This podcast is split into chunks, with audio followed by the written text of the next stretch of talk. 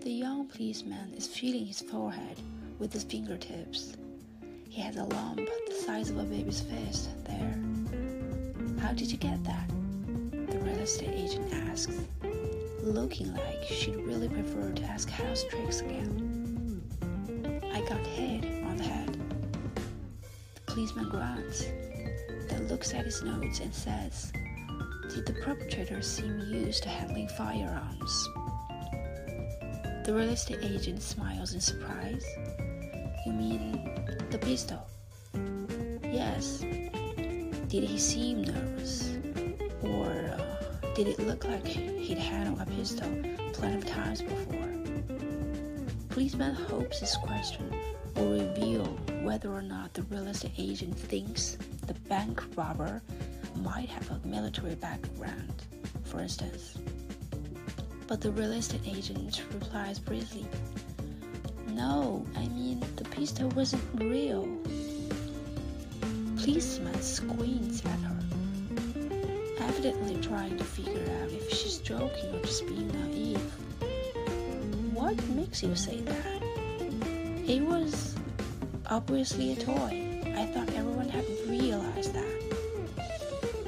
The policeman studies real estate agent for a long time. She's not joking. A hint of sympathy appears in his eyes. So you were never frightened. The real estate agent shakes her head. No, no, no. I realized we were never in any real danger, you know. The bank robber could never have harmed anyone. The policeman looks at his notes. He realizes that she hasn't understood. Would you like something to drink? He asks kindly. No, thank you. You've already asked me that. The policeman decides to fetch her a glass of water anyway. In truth, none of the people who were held hostage knows what happened in between the time they were released and the time the police stormed the apartment.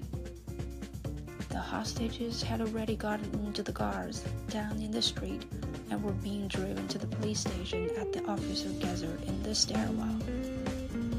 The special negotiator, who had been dispatched from Stockholm by the boss's boss, seeing that people in Stockholm seemed to think are the only ones capable of talking to the phone, called the bank robber in the hope that a peaceful resolution could be reached.